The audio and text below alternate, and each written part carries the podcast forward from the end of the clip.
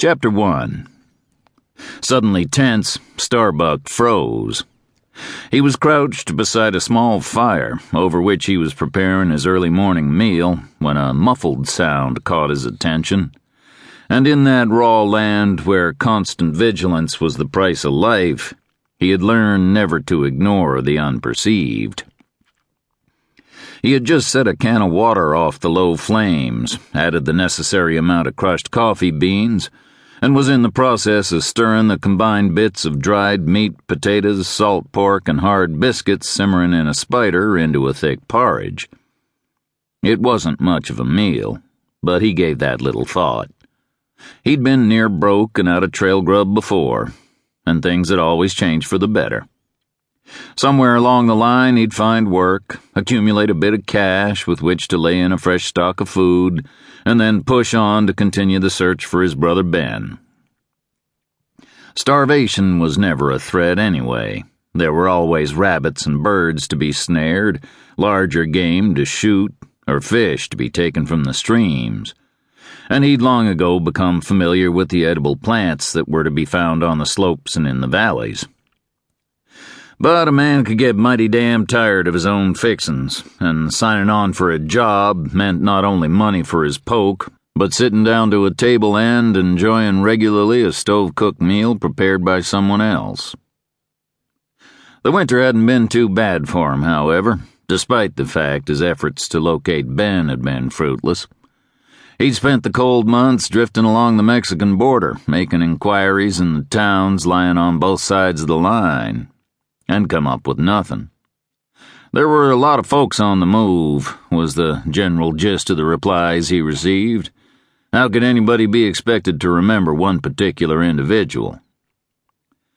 But Ben had passed that way. Of that, Starbuck was certain.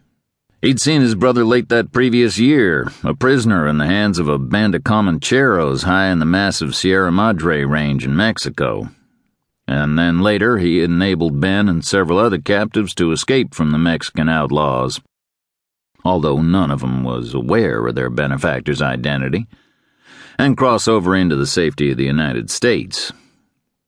He'd followed as quickly as it had been possible, since it appeared that the conclusion of those several years of search for his brother that he'd engaged in was at last about to be realized.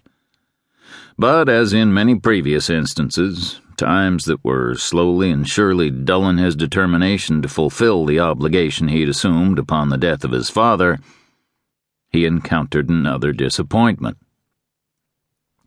Nevertheless, he had resumed the quest, probing all the small settlements, the larger towns, the ranches, and homesteads, with a stubborn, although growing cynicism, to no avail.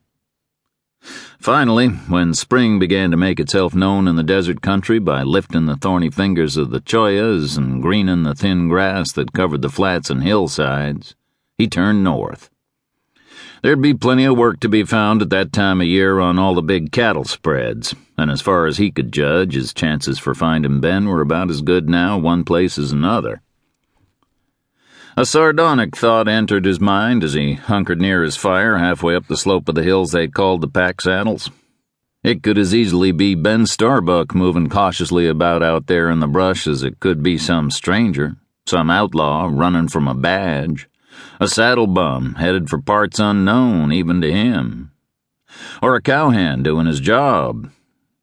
Only one thing was certain it would not be an Indian. No brave would be so careless in his movements. The noise came again, the quiet swishing of brush. It carried distinctly on the crisp mountain air and was near enough this time to locate, somewhere off to his left. The sound was hesitant, indicating the person making it was approaching with care. Starbuck rested the handle of the improvised spoon with which he was stirring his meal on the rim of the frying pan Casually, he drew himself upright, glanced to the sky in the east. A soft rustling had come from that direction. Turning, he moved to where he was facing the pale pre dawn glare, now fading gradually as streaks of salmon and rose began to fuse the translucent pearl, and once more squatted by the fire. The concoction in the skillet was ready to eat.